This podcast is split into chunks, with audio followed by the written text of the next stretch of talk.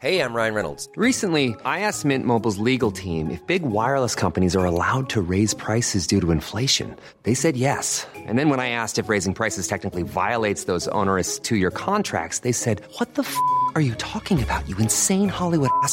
F- So to recap, we're cutting the price of Mint Unlimited from $30 a month to just $15 a month. Give it a try at mintmobile.com slash switch. $45 upfront for three months plus taxes and fees. Promo rate for new customers for limited time. Unlimited more than 40 gigabytes per month. Slows. Full terms at mintmobile.com. Many of us have those stubborn pounds that seem impossible to lose, no matter how good we eat or how hard we work out. My solution is PlushCare. PlushCare is a leading telehealth provider with doctors who are there for you day and night to partner with you in your weight loss journey. They can prescribe FDA-approved weight loss medications like Wagovi and Zepbound for those who qualify. Plus, they accept most insurance plans. To get started, visit plushcare.com slash weight loss. That's plushcare.com slash weight loss.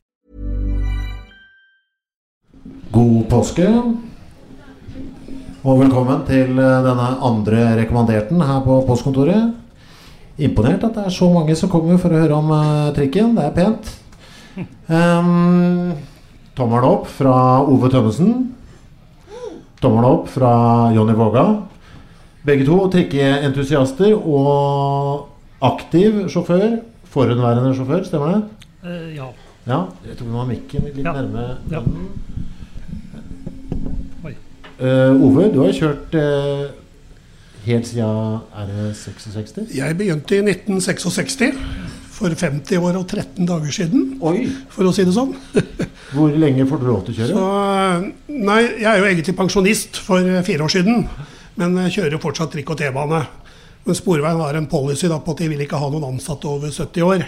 Så det betyr at jeg har noen få måneder igjen nå, før jeg runder den eh, grensen. Får vi se hva det blir til.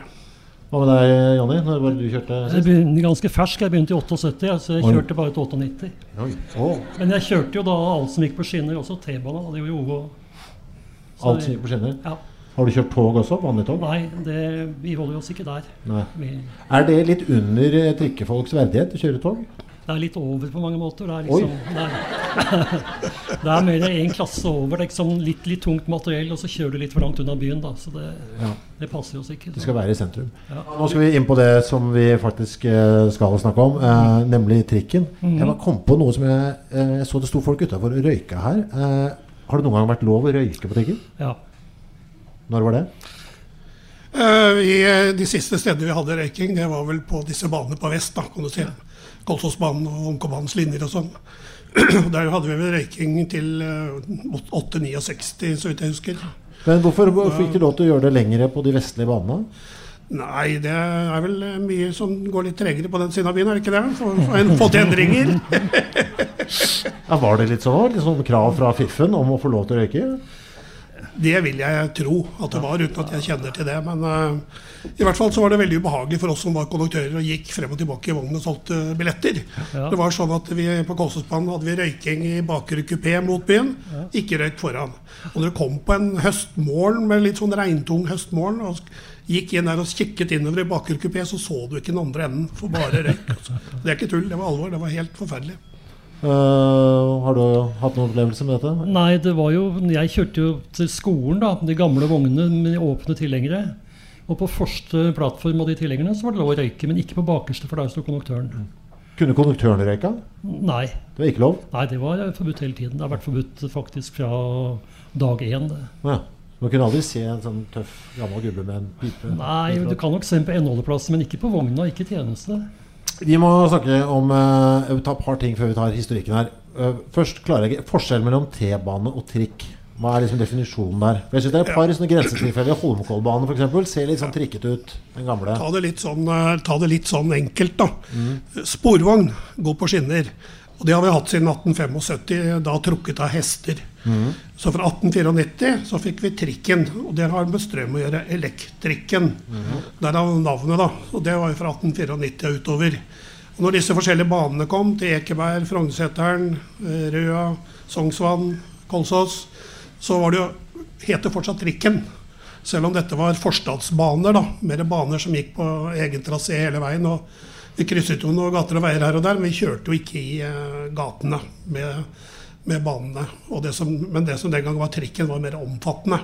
Så etter hvert så har jo T-banen kommet, og da har man jo omdefinert dette. Så nå er jo trikken det er de som går i gatene. Som er blå og går i gatene.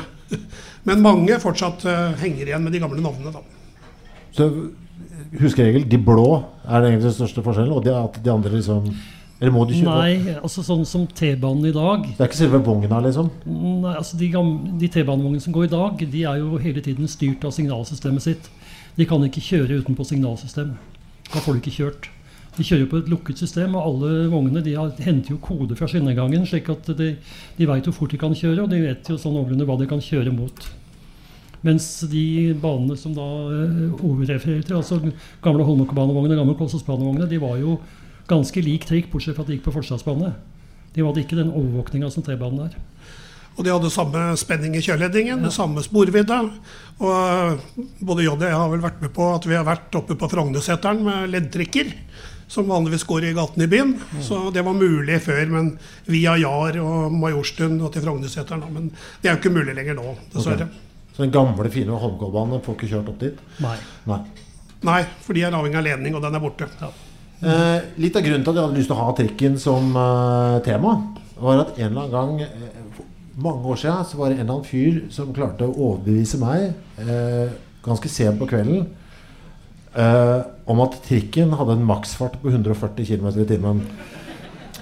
Og den, den Han var så overbevisende at den Ja. historien har jeg gjenfortalt veldig mange ganger. Ja, Og jeg forsvarte med at vet du hva, hvis den skal klare å kjøre opp til Grefsen, så må den ha så kraftig motor. Og han klarte også å overbevise meg om at trikken kunne stanse fra maksfart eh, til null eh, på 1,5 meter.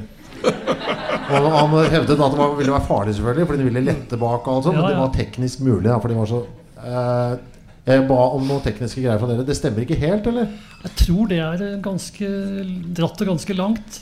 Altså I beste fall så har vi samme bremseevne som et stort, tungt kjøretøy, altså lastebiler. Altså tre meter per sekund i annen i retardasjonsevne. Sier meg ingenting. Eh, skaff deg en stor lastebil, og så bråbrems. Det er det, det kravet til oss også. Ja.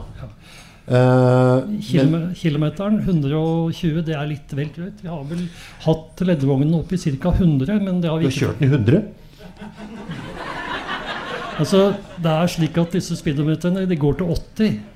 Og når de passerer 80, så begynner de nåla å telle på null igjen. Så en mørk natt i 1990, når jeg kjørte nattrikk, så fikk jeg lyst til å se hvor fort en Adongen kunne gå. Mellom eh, avløs og valler.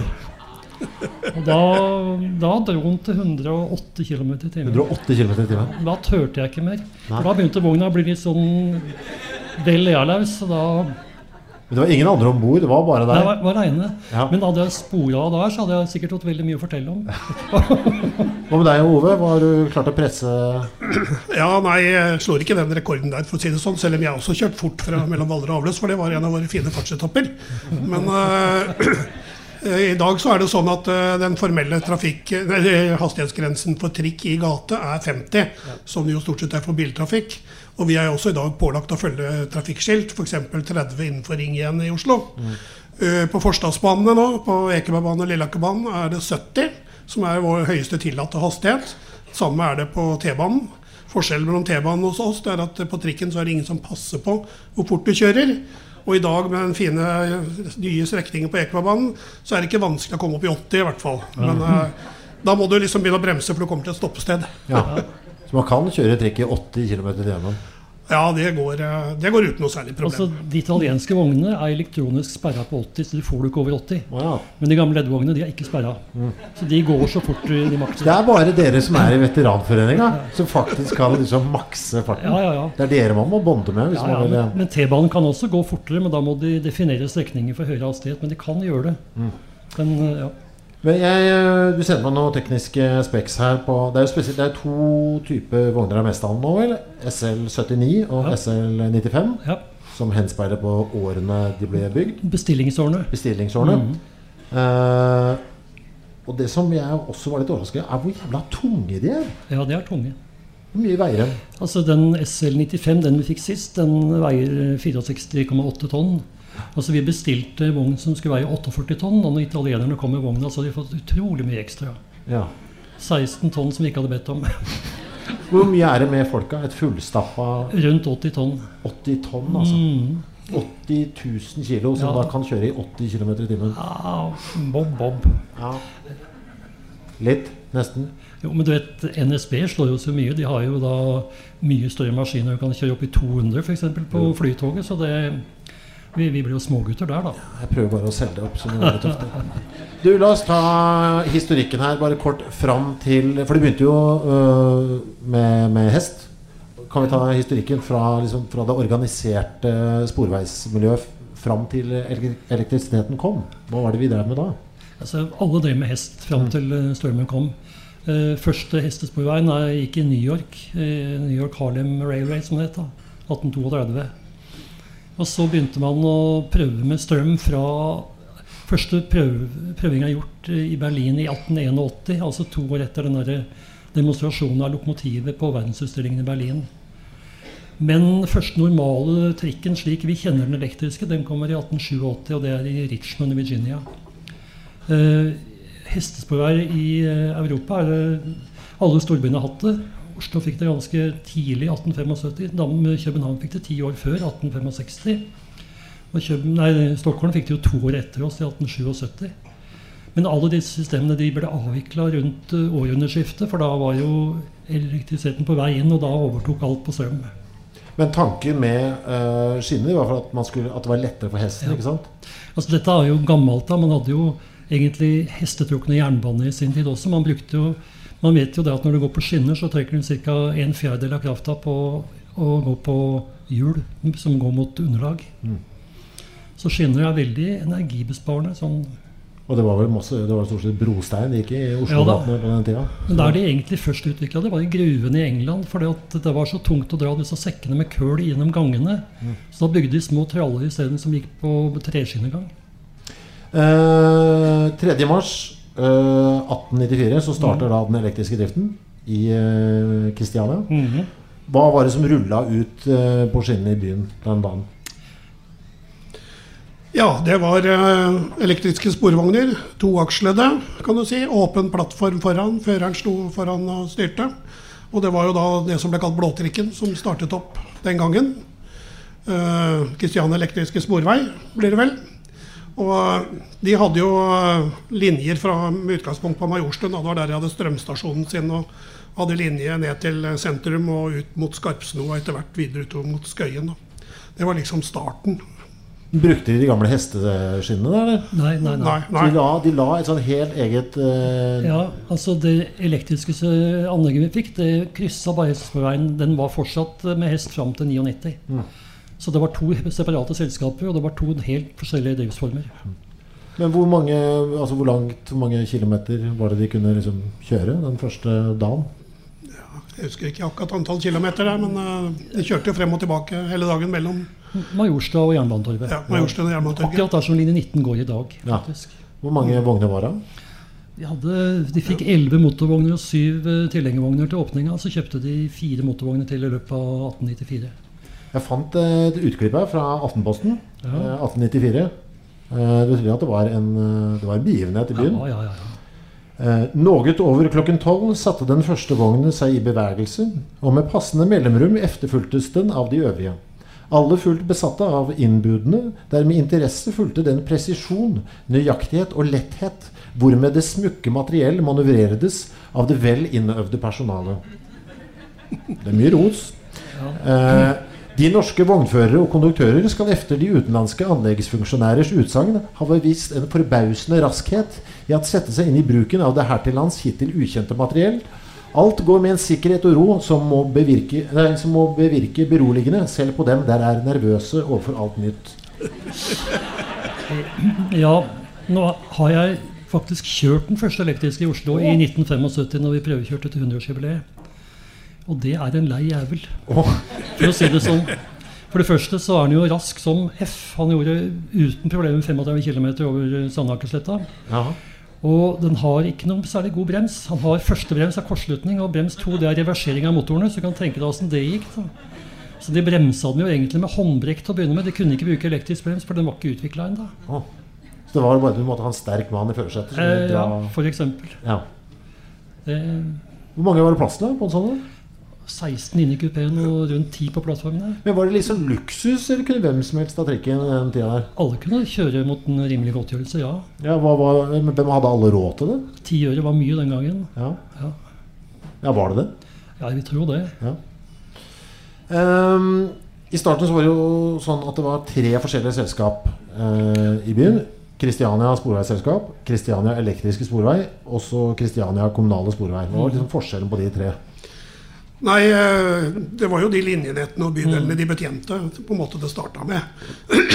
hvor, eh, hvor eh, da grønntrikken, som vi kalte det, kom mer mot de østlige bydeler. Og så kom jo denne kommunale altså Kommunen fant ut at dette var jo noe de også ville drive med, da, for de så jo at dette var noe lukrative greier. Ja. Og de startet jo også opp, men de ga jo opp allerede etter fem år. Og solgte seg ut, kan du se. Så etter hvert så endte vi opp med to selskaper, og det var det jo fram til 1924, når eh, kommunen tok over alt sammen og slo alt sammen til eh, Kristiania Sporveier, og året etter Oslo Sporveier. Da, da hadde byen skifta navn. Men når det var tre sporveier i byen, alle opererte med samme så bredde på, Ja, ja, det på har skinnene og alltid sånn? vært normalspor i Oslo. Altså 1 meter og 43,5 cm. Alltid vært normalspor. Ja, for jeg hørte i, var det i San Francisco eller sånt nå, hvor det var mange forskjellige selskap med forskjellig sånn sporvidde og Ikke sånn? bare, ikke bare der. Det er Nei. flere byer de har hatt det. Ja. Det må ha vært et helvete. Ja, I hvert fall hvis du skulle kjøre sammen. Ja. Det, ja, det, det slapp vi.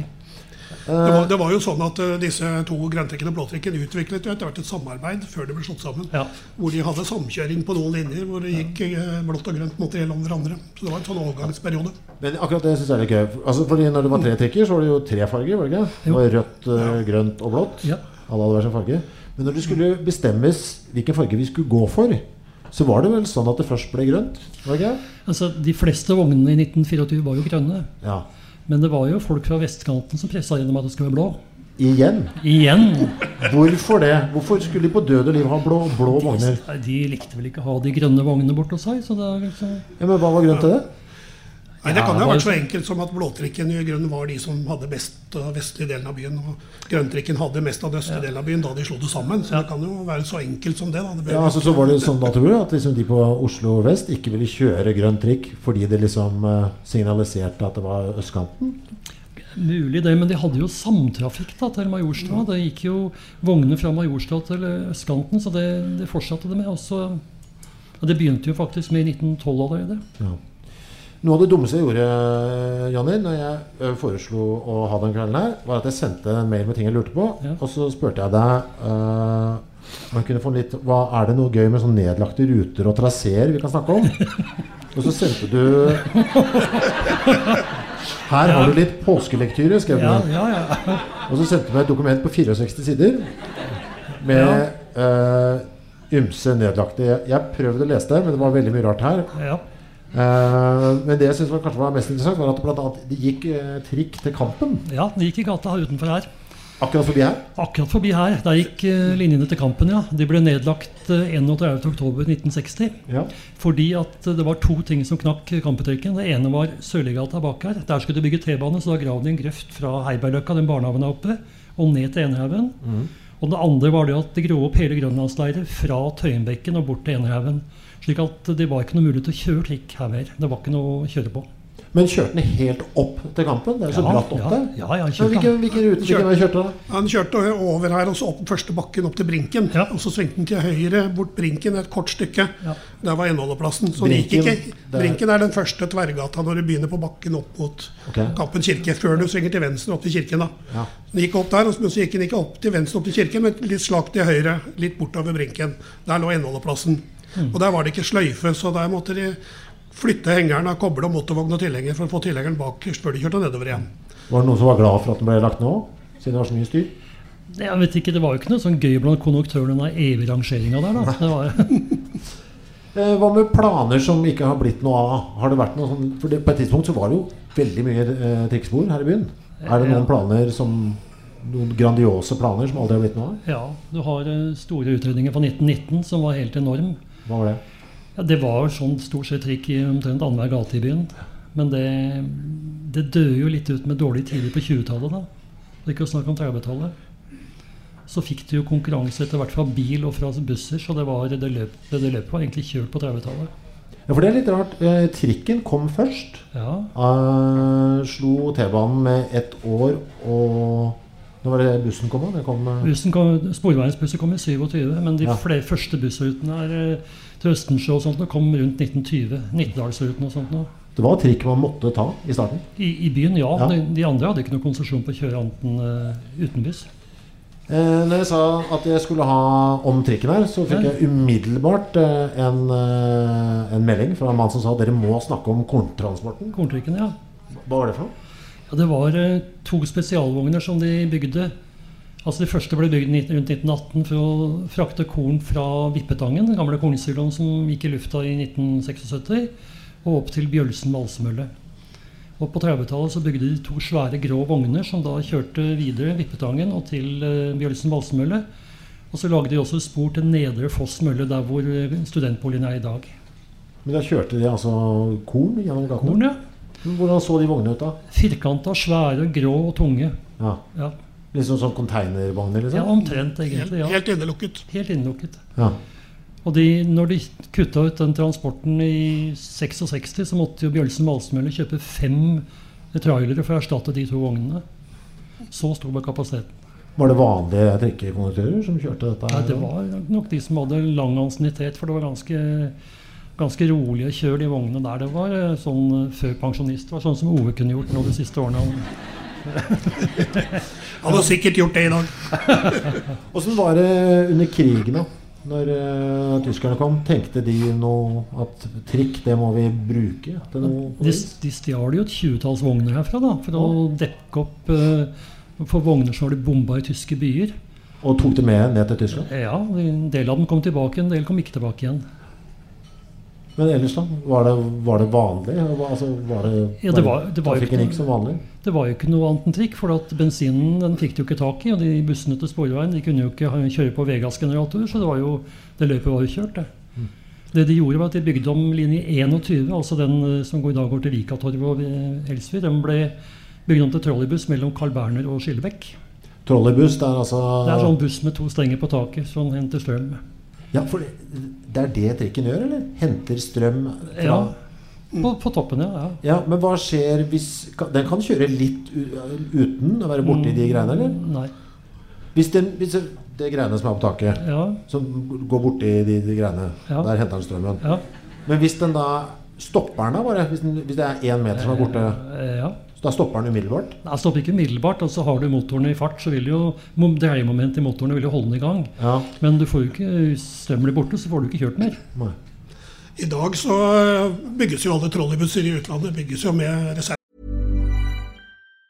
If you thought the only way to get a more defined jawline with natural looking results was through surgery, think again. Juvederm Volux XC is a non surgical injectable gel filler that improves moderate to severe loss of jawline definition and can help you achieve natural looking results with little downtime. Even better, this improved definition lasts up to one year with optimal treatment. No maintenance required. Improve jawline definition for a smooth, sculpted look with Juvederm Volux XC. For important safety information and to find a licensed specialist, visit juvederm.com. That's J U V E D E R M.com. Not for people with severe allergic reactions, allergies to lidocaine, or the proteins used in Juvederm. Common side effects include injection site redness, swelling, pain, tenderness, firmness, lumps, bumps, bruising, discoloration, or itching. There's a risk of unintentional injection into a blood vessel, which can cause vision abnormalities, blindness, stroke, temporary scabs, or scarring. Talk to a licensed specialist to find out if it's right for you. Ryan Reynolds here from Mint Mobile.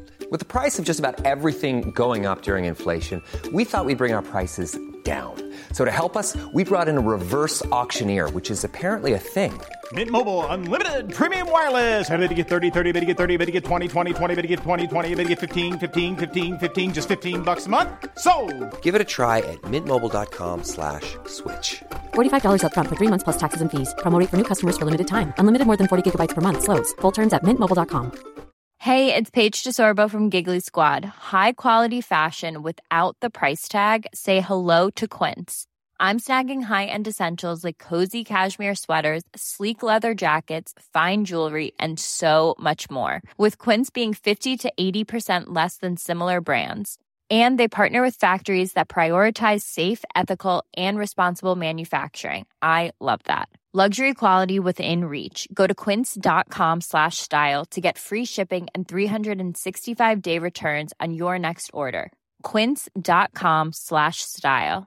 Mom deserves the best, and there's no better place to shop for Mother's Day than Whole Foods Market. They're your destination for unbeatable savings, from premium gifts to show-stopping flowers and irresistible desserts. Start by saving 33% with Prime on all body care and candles. Then get a 15-stem bunch of tulips for just $9.99 each with Prime. Round out Mom's menu with festive rosé, irresistible berry chantilly cake, and more special treats. Come celebrate Mother's Day at Whole Foods Market.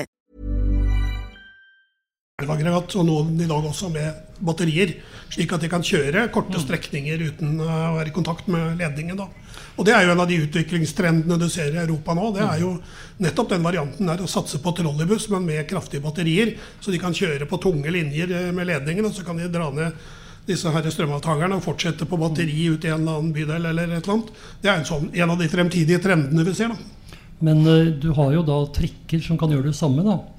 Det utvikles jo batterier og superkapasitatorer til disse trekkene, så de kan antageligvis kjøre uten kontaktledning. Særlig i franske byer hvor man er redd for bysentrum, så kjører de på batteri eller kapasitatorer på lange strømløse strekninger. Men du tror at det kommer til å forsvinne med tida? De der, eh, alt det som henger over gatene? Ikke overalt. Altså, du kan få det inne i bakken isteden, som en slags sånn conduit eller kjøre på induksjon, men jeg tror det er noen år i fremtida. Men åssen er det i Norge også, da? Med snø og is og tæle og dritt? Ja, I London hadde de jo enormt nett med sånne conduit. Da. Det er langt dyrere å bygge og vesentlig dyrere å vedlikeholde. Så jeg veit ikke. Der tror jeg tiden mulig at du kan få noen sånne stabile saker etter hvert. Men det, jeg tror det er noen år inn i fremtiden, ja. Eh, gullfisken. Ja, gullfisken, ja. Altså sjølve trikken, som da Ja. har navnet Gullfisken. Jeg skal vise noen bilder av den etterpå. Det er det som er Oslo-trikken, eller? Ja, spør du meg, så sier jeg ja, det er den som er Oslo-trikken. Ja. Den er litt, det blir kalt Gullfisken, men det er en liten sånn, der, sånn hale på den. Ja, riktig. Mm. Den gikk jo da Når var den ble bygd? Når vi fikk den? Vi fikk jo noen prototyper først eh, i 1935. Mm. 37. Sju- var det ja, sju- unnskyld, 37. Jeg, jeg er litt tidlig ute nå. 37. Og da, de var eh, litt forskjellige varianter da, som de testet ut. Og så kom det to store serier på 20 av hver, som var eh, litt ulike. da. Og eh, 20 av de gikk jo mest i byen, mens de 20 andre havnet jo på Lilleaker-Østensjøbanen. da, Trikkelinja mellom Jar og Oppsal den gangen. Senere havnet jo alle etter hvert utover der. Da de bygde ut drabantbyene på Oppsal og Bøler, og, og sånt, så havna alle gullfiskene over på den linja. Men det som er så drøyt, er at den var jo i drift Altså den gikk jo rundt i byen helt til 1985. Ja. Det er jo sånn om du skal gå busser rundt i byen nå som er fra 1968 og være i vanlig passasjertid. Altså, når de ble bygd eh, på Strømmens verksted, så sa de at eh, levetiden på de vognene ville være ca. 15 år. Og det sa de da i 1938. 39. Så de overlevde jo de årene med noen eh, ganger, da. Hva var det som var, hvorfor var de så inn i helvete bra? De var dritlette, og så hadde de en enorm maskinkraft. Nei, De var lette, og de var raske. Fantastisk akselerasjon. Bra toppfart. Vi hadde ikke speedometer på dem, dessverre, så jeg, kan ikke si hvor fort de gikk. Ja, hvor fort kan de akselerere? Hva er, hva er liksom akselerasjonstida på trikken? Klarte en taxi opp Trondheimsveien med fellesstart. så ja, ja, ja, ja. De som har elektriske biler, de vet jo hvor raskt det er å akselere Ja, ja, ja. med noe elektrisk. Ikke Ja. sant? Og det, sånn var det med disse òg. Selv med de tonna, liksom? Men det hadde én ulempe, da. Ja. De var veldig brennbare. Ja. Så de de tok lett fyr? De tok lett fyr, ja. Ja. ja. Og de brant i tidlig og? Helt ned. Eh, I 1958 så mista jo fem mennesker livet på Vålerenga når den trikk brant opp der. Aha. Og så i 82 så brant det opp en på Ekeberg, men den ble heldigvis tømt for folk før den brant helt ned. Men Hva var det som gjorde det de to fyra? Var det noe elektrisk ting som var de dårlige på den? eller var det noe som Det var eh, elektriske årsaker, Ja. kan du si. Det er, det er jo mye strøm som går i disse her bryterne og kontaktårene. Det satt jo en sånn bryter under et sete, og den hadde vel antagelig ikke slått seg ordentlig over. og Da ble det det vi kaller lysbue. Og det kan utvikle seg veldig fort til en kraftig flamme. Og da går det veldig fort, for å si det sånn. Og det gjorde det jo der oppe i- på Vålerenga da, den i 58. Ja, den, det man ikke var klar over den gangen, var at eh, isolasjon i veggene, det var trehull. Trehull? Ja. Det er vel unødvendig å si hva som skjer når du fyrer opp det med aluminium ved siden av. Det blir jo veldig varmt, det. Og sånn var det kanskje i gamle dager òg? Når det var lov å røyke? Eh, det var jo det i Gullfiskene. Ja, ja, ja. Ja, det var det. ja Bakre kupé i Gullfiskene var lov å Ja, ja. røyke. Ja, ja. Men det var jo ikke det som var årsaken til denne brannen. Den var selvforskyldt, faktisk. Hva, hvor trygt er trikken, egentlig? Er det en farekost som er ikke, det går så ofte gærent med? Eller? Ja, altså når du tenker på at eh, vi i dag frakter nesten, ja, nesten 55 millioner passasjerer på bytrikken i Oslo hvert år, så må jo kunne, uten at det skjer noe, så må du kunne si at det er usedvanlig trygt. da. Må jo kunne si det. Jeg føler meg langt tryggere om bord i en trikk enn jeg føler meg på en motorvei. Ja, enten det er 82 mot hverandre eller hvor mye fort det måtte være, så er jo klart konsekvensene blir jo fort mye større for meg, da. Hvis jeg kommer borti noe. Vi skal snart se på noen bilder. Jeg må bare spørre om dette her. På- Som trikkeentusiaster. 60-tallet. Mm. Dårlig, dårlig periode. fæl tid. Fær tid. Fær tid. Jeg visste ikke om det før jeg fikk eh, Nei, du fikk vel ganske god oversikt av meg, gjorde du ikke det? Jo, jeg fikk Ja, for der står det blant at i oktober 1960 så vedtok bystyret eh, her i Oslo enstemmig å nedlegge alle trikke- og trollebusslinjer. Ja, Vi vet ikke om det er korrekt gjengivelse. For det at, Ok. eh, du forstår det at eh, de tok til etterretning finansrådmann Scheiners eh, utredning. Så jeg tror ikke de egentlig voterte over det. Det var ingen som sa nei. Nei. Så jeg tror egentlig det var forholdet. Jeg tror aldri den ble vedtatt nedlagt. Jeg tror kort og godt bare de tok innstillingen til finansrådmannen uten innsigelser. Men de begynte å legge ned linjer uh, fortløpende etter det. Bob, Bob, altså nei, da hadde de jo en svær kontingent med ganske nye vogner, så de, de tenkte at de skulle vente til de vognene var avskrevet sånn rent uh, verdimessig. Slik at ikke, de, de tok de svake linjene først, trafikksvake linjene først. Og så gjemte de de tunge linjene til slutt for å bli kjørt med Høka, som den gang var veldig moderne. da. Men det var ganske mye mindre trekker eh, i slutten av 60-tallet i forhold til starten.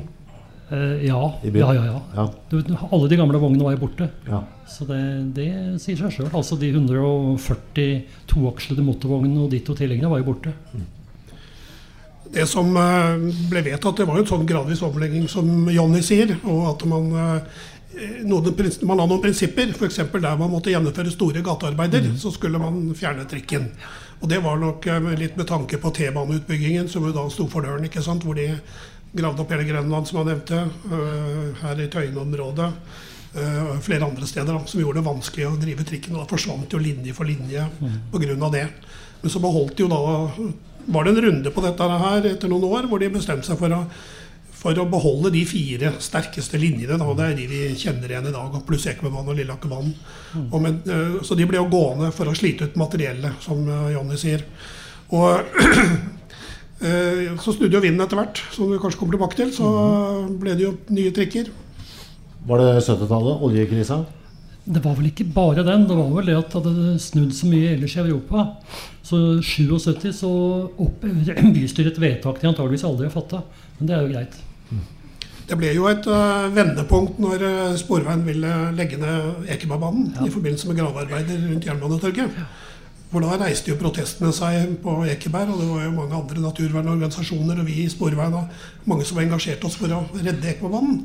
Og det klarte vi, og den ble jo da i 74 koblet sammen med Lilleakerbanen, så vi fikk denne linja Jar-Jabru som sikkert en del av dere ennå husker. da. Og det var på en måte et litt vendepunkt, det. Da begynte det å bli litt nye tanker. Du kan si at eh, slaget om Oslo-trikken den sto på Nordstrand. Det var de innflytelsesrike folka der som fikk stoppa det. De rike? Ja, Bob, Bob litt sånn godlynte miljøvernere og sånt. og ja. Hva er det morsomste du har opplevd på trikken på alle disse åra, Ove? Er det noe du husker tilbake på? Nei, jeg vet ikke. Det er jo utrolig mye sånne morsomme historier. Det er jo det, altså, Men eh, jeg vet ikke om jeg skulle plukke ut noe nå. Det kom sånn eh, litt brått på. Men, eh, Ja. Er det noe du tenker tilbake på som er det sånn spesielt gøy? eh? ja, da må jeg ta sånne personlige ting. Jeg Ja. syns jeg husker f.eks. en gang som eh, jeg hadde tatt meg en ekstrajobb oppe på Grefsen. eh, Som det vi kaller busspikett. Vi hadde noen egne busser der en periode. Vi sette inn for, for trikken hvis det var noe tull med trikken. Så fikk jeg beskjed da om jeg kunne kjøre ned på Stortorvet utafor Antwort der, i en sløyfa der. For der sto det noen som hadde leid en buss, og de skulle videre ut til Bygdøy. Og de var litt sånn fortvila, for det var noe tull med den bussen. Så jeg på om jeg kunne reise der, hente dem og kjøre dem ut til Bygdøy. Jo da, det er greit, det skal jeg gjøre. Kjører jeg ned der, og så går jeg fram til denne trikken som står foran, og kikker inn. og Kjenner igjen den ene etter den andre innpå der. og så viser det seg at eh, De var jo ute etter meg. De skulle ha med meg for å feire min i bursdag. og stilte da selvfølgelig opp med en bussfører som tok over bussen og kjørte den tilbake. Det var en sånn artig historie som eh, jeg aldri glemmer. da. Du har Jonny? Nei, Jeg har ikke noen sånne spesielle hyggelige ting, jeg, men jeg har veldig mange Men jeg tar gjerne noe grusomt òg, hvis du har hatt en grusom opplevelse med. Vi tar det òg, vi. Jeg har jo kjørt i så mange år, så jeg har kollidert med mye rart. da. Ja. Ja. Jeg kjørte en gang i Karl Johans gate. Og der var det sånne Husker du de gamle traktorene som hadde sånn spyleanlegg? det Sånn, ja, ja, ja. Og så kom jeg, da, og den traktoren. Og så møtte vi hverandre. Og etter vi hadde møtt hverandre, så bare psh, psh. Da klarte ikke begge sider. Og en annen gang jeg kom kjørende ned i Dronningens gate, så, så kom jeg glad og fornøyd siste tur, og så plutselig så kommer trillende pølsebua til portrom, og det kolliderer jeg med. Du har da pølser i grillen, Jeg liksom? fikk liksom hele serveringa rett inn. altså. Det var... Det Så, smalt jo altså, ja, og så hadde vi en historie på Kolsåsbanen. Det gjaldt jo ikke meg, men vi hadde en konduktør. Han var fra Lommedalen. og var vel en av de få som snakka lommedalsdialekt. Men han var konduktør, da. Så kommer det på en dame med barnevogn på Kolsåsbanen, dette her, hvor vi hadde disse blå vognene med inngang på midten. Og hun eh, som skulle gjerne ha satt fra seg denne barnevogna, og den hadde jo ikke noen bremser, så sier hun til konduktøren at hvorfor kunne ikke dere ha noen sånne gummistropper her, vi kunne feste denne barnevogna i? Hvis du hadde tenkt på dette med gummi før, du, så hadde du ikke hatt dette problemet.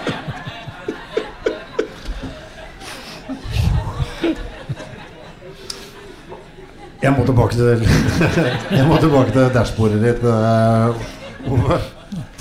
Hvordan ser det ut foran oss da? Hva er det du har der? Er det som et fly? Er det masse greier? Ville jeg skjønt det hvis jeg satt meg der? Ja. Jeg ville. Tatt det med en gang. ville. Ja, ja. Ja, hvor mye ting er det der, da? Det er jo veldig mye knapper og lamper, men det er jo ikke alt dette du driver og bruker hele tiden. for Nei. å si det sånn. Nei. De tingene du bruker hele tiden når du kjører, de lærer du jo ganske fort. Vi har denne joysticken med fart forover og brems bakover. Mm. Og så har vi jo eh, dødmannsknapp har vi jo på et håndtak du kan holde. Men du får også samme ja? Dødmann, dødmann er jo den som skal sørge for at trikken stopper hvis det skjer meg noe. Ja. Jeg holde, hvordan er det fungerer? Må du holde i den da, hele tida? ja, forskjellige alternativer. Jeg har en knapp jeg kan holde i. Jeg, hvis jeg beveger denne spaken, så øh, er det å kvittere for nødbremsen, for å si det sånn. Og så har vi også et fotbrett på disse italienerne som vi kan hvile foten på, da, kan du se. Som øh, kvitterer ut denne bremsen. Da. Så, men hvis ikke vi gjør noen av de tingene der, så går det ikke så mange sekundene, så kommer en pipetone, og da er det bare et par sekunder igjen, og så er det bråstopp. Ser du hele veien bak på trikken, og så foregår det helt bakerst i vogna? Er Åssen er speilsystemet? Nei, nei du ser ikke det. Du ser ikke på de teodometerne i en uh, italiener, nei. Nei, hvor langt bak har du kontroll, da? Du har kontroll til første ledd ca. Og det er rett etter det så er det ingen kontroll. Nei. Men uh, de nye vognene som vi nå skal bestille, de vil få mer videoovervåkning internt i vogna. da. Både av sikkerhetsgrunner for eh, teknikken og av eh, sikkerhet for eh, de som reiser med oss, at det ikke skal skje noe. Hvis folk er liksom redde for at de skal ha med seg en barnevogn, eller sånt, så er ikke, du skal ikke på bakerste ledd da og klage etterpå Nei, for at du sitter fast i døra? Det skjer jo vel, heldigvis veldig sjelden hos oss. da. Det er, vi er ikke utsatt for så veldig mye, Det er viktig å huske på at vognene går jo ikke før dørene er igjen. Nei, så hvis du er en nei. barnevogn i døra, den Ja, ja. klemmer deg og sånn, så går ikke trikken. Så Det er ikke mulig? Nei, da må Nei. du bryte noen sikkerhets, eh, plomberte sikkerhetsbarrierer og sånn, og det gjør man jo ikke, selvfølgelig. Hva trengs for å bli trikkesjåfør, egentlig? Hva er utdannelsen? Jeg pleier å si godt humør, jeg. Det må, nå krever vi førerkort for bil, klasse B. Og så krever vi også plettfri vandel, at du må være noenlunde rein i sånn rent uh, atferdsmessig. Og så helsekravet som vi må tilfredsstille, som Jernbanetilsynet har satt på oss. Og det er ganske strenge helsekrav, egentlig. Så det, Kan ikke være fargeblind, f.eks. Og ikke ha diabetes. Det er i hvert fall et par sånne ting som jeg vet enkelte rykker på. Men utdanninga, hvordan er den da? tre måneder Nei, altså ja, Kurset er vel ca. tre måneder, men Sporveien uh, sier jo at de forventer altså videre, fullført videregående skole. Ja. Men jeg vet ikke hvor konsekvent de er på det, for det har jo ikke noen relevans i forhold til jobben, egentlig. Lønna, er det verdt det? Du tjener jo godt på overtid, da. Du tjener jo ikke dårlig hos oss, du gjør ikke det. Åssen er det nå? Er det manko eller er det på taxisjåfører, eller har dere for mange? Er det framtid i det? Hvis noen Det er jo en viss uh, turnover, da, eller Ja, er gjennomtrekk, men uh, det er, uh, akkurat i øyeblikket er det rimelig balanse, som jeg kan se. da. Jeg er jo sånn som jobber litt ekstra, og det er ikke alltid like lett å få noe nå om dagen, f.eks. Det er mer manko på T-bane før i øyeblikket i forbindelse med åpning av den Lørenbanen om ikke så lang tid, og innsetting av flere linjer der. Så de har kjørt ekstra kurs med vesentlig flere enn de har hatt før. Men du, så hvis du har trikkesertifikat, så kan du ikke automatisk kjøre T-bane? Nei. Nei. Det er var heller ikke andre veien? Nei. Nei. Dette er helt forskjellige driftsarter. Eh, hvordan ser framtida ut for trikkene, tror du? Er dette, har det kommet for å bli? Dere overlevde 60-tallet. Eh, ja, jeg mener at framtiden er ganske lys. Eh, for det første så er det jo nå nylig fattet vedtak om å kjøpe inn 87 nye trikker. Og det er eh, lagt ut på Doffin-basen nå, da, med hvor de ber om interessenter i første omgang. Så i løpet av noen ja, tre-fire år nå så har vi jo nye trikker eh, på skinnegangen. Og det er klart det er et viktig signal. Man kjøper ikke 87 nye trikker og legger den etterpå. Eh, selv om København la ned sin trikk Altså- før de hadde fått levert det, siste 100 nye. Trondheim jo kjøpte jo helt nye vogner til nedleggelsen sin. Så det synes skal, men det du kan se er at det er flere og flere byer som har nedlagt for lenge siden, som gjenåpner. Sånn kuriose kan nevne at eh, Washington DC de gjenåpna sin eh, trikkelinje nå for litt over en uke siden. Og i Danmark, da, som var helt trikkefri i mange år, da skal Århus åpne nå antageligvis på høsten en gang. Og Odense kommer antageligvis neste år, og København kommer med en sånn ringbane på rundt 2020. Med nye traseer. Har du tro på det? eller? Jo, jeg har tro på det nå. Altså, nå har man jo holdt på å regulere trikk til Tonsenhagen i en del år. Det er vel på nærmeste regulert. Så det er en linje som kan komme fra Sinsen og opp til Tonsenhagen. Og så eh, det siste nå er jo, eh, har det jo vært et arbeid, det såkalte Oslo-navet, hvor stat og jernbane og fylke og kommunene og alt har jobba sammen. Og de har kjørt fram prosjekt nå med ring langs, trikk langs Ring 2. Og det har jo, har jo politikerne nå sagt at det vil de jo prioritere tidlig i denne perioden. Så det kan også komme opp ganske i løpet av veldig få år. Da. Og da må vi jo kjøpe enda flere trikker. Men i den bestillingen på 87 så ligger det opsjon på flere. Da. Ja. Vi satser på at uh, Miljøpartiet De Gale får uh, stort, uh, stor fremgang. fremgang ja. Det er deres venner, det. jo. ja, de er en venn i nøden, i hvert fall. Jeg må spørre sånn på tampen her. Er det noe vi som passasjerer kan gjøre for å gjøre livet deres enklere som eh, sjåfører? Jeg vil si Det enkleste de kan gjøre, at de ikke skal stå foran døren når folk skal av og på. Altså Alminnelig folkeskikk at du står til siden for døra. Eh, Prøv å gå av på Majorstad på T-banestasjonen der sånn eh, litt på ettermiddagen. sånn i 3-4-tida. Da får du en sånn palisade av folk du skal gjennom. Hadde de stått ved siden av dørene og sluppet folk ut før, så kunne de gått inn med en gang etterpå sjøl. Men det er, eh, det er sånn gateatferdshøyskolen skulle gripe fatt i. altså. Noe annet? Nei, det er jo de vanlige høflighetstingene. Da, ikke sant? Med ikke beina på setet og de tingene der. Det, det ser jo ikke vi så mye til, men uh, det er ikke noe ålreit å gå gjennom vogna på innholdsplassen og se at det er møkkete seter rundt omkring og sånn. Det, det er sånn vi godt kunne tenke å slippe, da. Men det med av- og påstigning er uh, jeg enig i. Det er det viktigste for at vi kommer raskt og punktlig frem. Det er jo at først avstyring, så påstyring. Og gi plass på hverandre. Men det er ikke sånn at dere må gå og gjøre reint etterpå? Det er ikke sånn at det er med taxisjåfører, liksom? At dere har ansvar for hele greia? Altså Vognførerne går gjennom vogna si på hver innholdeplass. Og da er det ofte at det har vært spiseplikt der og drikkeplikt kanskje. og sånt, Så de, de finner jo litt av hvert der, da. Så det er jo, jeg, Fra min egen tid jeg husker jeg ikke, det var ikke noe hyggelig å kjøre rundt med en gris til vogn. altså. Er det noe du husker å ha funnet i vogna som var litt uh, Ja, altså, vi har jo, jeg satt jo som sånn eh, trafikkleder noen år også. Vi har fått inn veldig mye rart. Altså, vi får, fikk inn krykker, vi fikk inn rullestoler. Da, er da skjer det jo mirakler på trikken. Vi fikk også inn barnevogner med barn i. Med barn? Ja, ja. Vi har fått det òg, faktisk. Men hva er det som skjer da det kommer en menneske og sier 'Jeg fant denne', ja, og det er noe i? Nei, men det er Nei, Vi måtte jo ta vare på den akrabaten vi hadde fått på Grefsen. Altså, det var jo ikke noe Inntil da foreldra fant det for godt å, å komme og hente den. Får jeg måte på å ta sjansen på barnevakt, altså. Dette med gjenglemte barnevogner med barnet er ikke noe helt så veldig sjelden. Det har faktisk skjedd eh, mange ganger, det, både på trikk og T-bane. Som regel så oppdager vedkommende det i siste øyeblikk, men da har jo toget kanskje akkurat begynt å gå. Og så er det noen telefoner hit og dit, og så er det å få noen til å ta denne barnevogna. Ta vare på den da, til den får gjenforent den til mor eller, med mor eller far. Eh, I gamle dager så hadde vi jo hittegodsauksjoner internt over alle de tingene vi fant, for nå, nå gir vi bort alt sammen. Men på Ryen så hadde vi hittegodsauksjoner. Jeg kjøpte meg flere gode sykler der. Og en annen kollega av meg han kjøpte seg flere nye gebiss. Ja.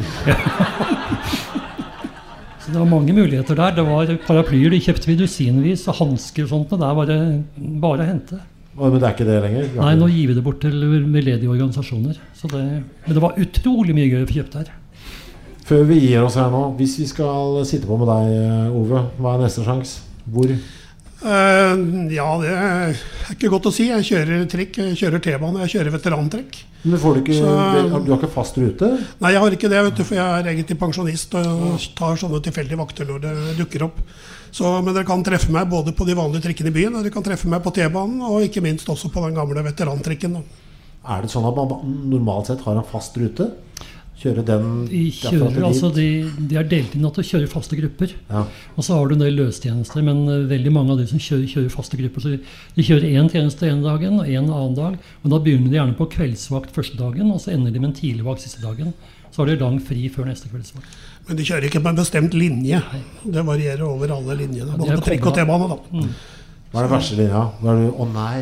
Og jeg satt opp på Å helvete! Måtte jeg få Nei, altså, det er jo smak og behag, men eh, jeg har jo forkjærlighet for de eh, gamle leddvognene, jeg da. Som eh, fremfor italienerne. Jeg syns de gamle er best, men uh, italienerne har en kjempegod egenskap, og det skal de ha. De har suverene bremser. De er absolutt det beste vi har med bremser. Men rutemessig, hva er den verste ruta? Nei, nei, må jeg kjøre til Kjelsås? Nei, jeg vet ikke. Det, det blir i grunnen det samme for meg. Ja. Men det må jo være forskjell på å kjøre sentrum og kjøre litt sånn Det er jo det, men eh, jeg har jo ikke noe mot å kjøre i sentrum. Jeg har ikke noe mot å kjøre i rushtiden heller. Jeg trives med å kjøre det. Noen liker å kjøre kvelden, noen syns det er fint å kjøre tidlig om morgenen. Da er det litt roligere å kjøre, men for meg spiller egentlig ikke det noen rolle. Jeg syns det er hyggelig å ha litt liv rundt meg når jeg først er ute. Jonny, Ove, veldig koselig Jo. å ha dere her. Eh, masse du, du sendte jo 300 bilder. Uh, jeg kan prøve å legge ut ganske mange av dem på Facebook-sida til eh, Rekommandert, hvis noen vil se dem. Alle bildene vi har om, ligger der. Uh, om en måned ca., altså siste mandagen i april, skal vi snakke om konspirasjonsteorier her hos oss. Da kommer Jon Færseth på besøk, som skrev boka 'Konspira Norge' for noen år siden. Og han kunne fortelle meg at nå har det blitt såpass gale-Mathias her til lands at han har måttet skrive et bind to. For mye har skjedd de siste tre-fire åra som ikke er av den beste sorten. Jeg syns jo dette er et sånt tema som minner meg litt om det å lekeslåss. Det er moro helt til noen begynner å gråte. Og det er akkurat det det kommer til å bli om uh, ca. en måned her synes. Tusen takk igjen, Jonny og Ove, og takk for at dere kom, alle sammen.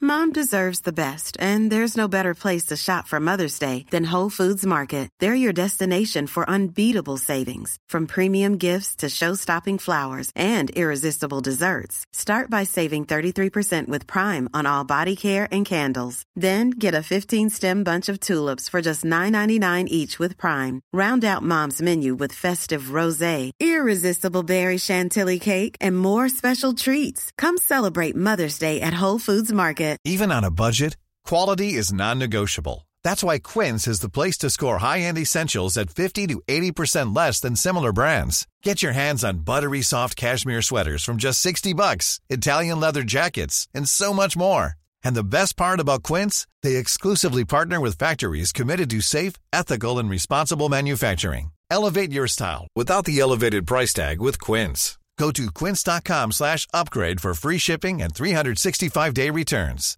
Mom deserves the best, and there's no better place to shop for Mother's Day than Whole Foods Market. They're your destination for unbeatable savings, from premium gifts to show-stopping flowers and irresistible desserts. Start by saving 33% with Prime on all body care and candles. Then get a 15-stem bunch of tulips for just $9.99 each with Prime. Round out Mom's menu with festive rosé, irresistible berry chantilly cake, and more special treats. Come celebrate Mother's Day at Whole Foods Market.